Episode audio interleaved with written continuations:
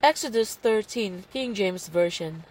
And the Lord spake unto Moses, saying, Sanctify unto me all the firstborn whatsoever openeth the womb among the children of Israel, both of man and of beast, it is mine. And Moses said unto the people, Remember this day in which ye came out from Egypt, out of the house of bondage, for by strength of hand the Lord brought you out from this place. There shall no leavened bread be eaten. This day came ye out in the month of Abib.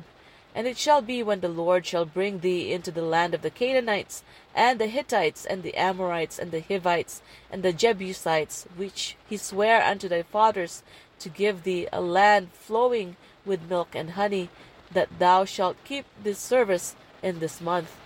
Seven days thou shalt eat unleavened bread, and in the seventh day shall be a feast to the Lord.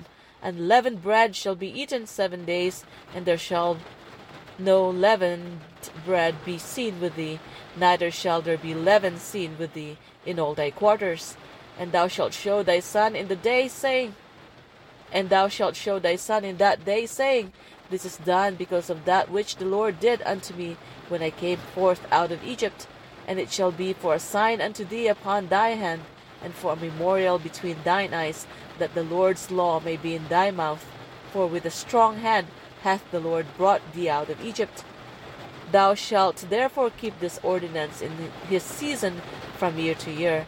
And it shall be when the Lord shall bring thee into the land of the Canaanites, as he sware unto thee and to thy fathers, and shall give it thee, that thou shalt set apart unto the Lord all that openeth the matrix, and every firstling that cometh of a beast which thou hast, the males shall be the Lord's. And every firstling of an ass thou shalt redeem with a lamb.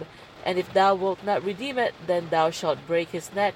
And all the firstborn of man among thy children shalt thou redeem. And it shall be when thy son asketh thee in time to come, saying, What is this that thou shalt say unto him? By strength of hand the Lord brought us out of Egypt, from the house of bondage. And it came to pass, when Pharaoh would hardly let us go, that the Lord slew all the firstborn in the land of Egypt, born the first, both the firstborn of man and the firstborn of beast.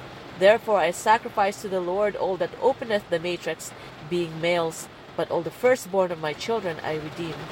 And it shall be for a token upon thine hand, and, a, and for frontlets between thine eyes, for by strength of hand the Lord brought us forth out of Egypt.